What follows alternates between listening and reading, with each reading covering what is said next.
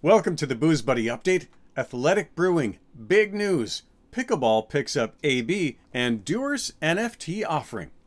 Athletic Brewing just released Ready Front IPA for Veterans Day, but we're also hearing that Keurig Dr. Pepper has invested with the non alcohol beer brand to the tune of $50 million. Athletic Brewing CEO welcomed the partners who will have a seat on the board, saying, This investment will enable Athletic Brewing to further accelerate our growth across North America.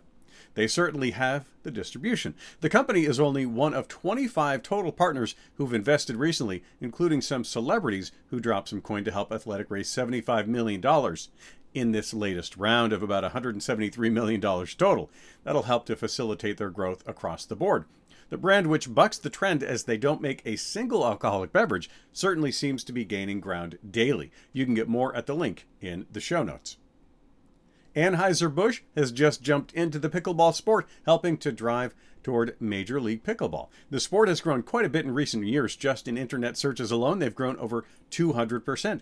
AB will join other high profile names like LeBron James, Kevin Durant, Tom Brady, and Drew Brees in backing the sport. Look for their team, which they've rumored to have paid in the seven figure range, to start playing in 2023. With recent team additions, the league is going to jump from 12 to 16 teams.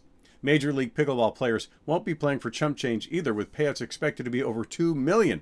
Over 5 million people are playing the sport recently, which combines elements of ping pong, badminton, and tennis. To learn more about the growth, just click on the link in the show notes. The third story after this, the Booze Buddy update is brought to you by Green Mountain Payments, helping local business owners save thousands of dollars by providing complimentary credit card processing equipment and zero cost credit card processing. Visit greenmountainpayments.com or posandzero.com today. Another big brand is getting behind the NFT craze with Dewar's releasing 50 bottles.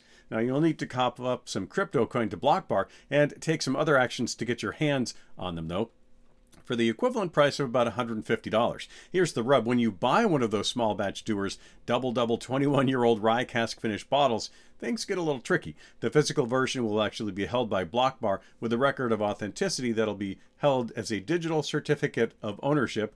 The bottle owner can burn the NFT to redeem the physical bottle and have it delivered from BlockBar's BlockBar, excuse me, secure storage facility. However, you will also have the options to resell it, gift it, or showcase it in a virtual bar. If you don't have cryptocurrency and you want some, you can join Coinbase at my link. You can get $10 for it, and I'll get $10 too.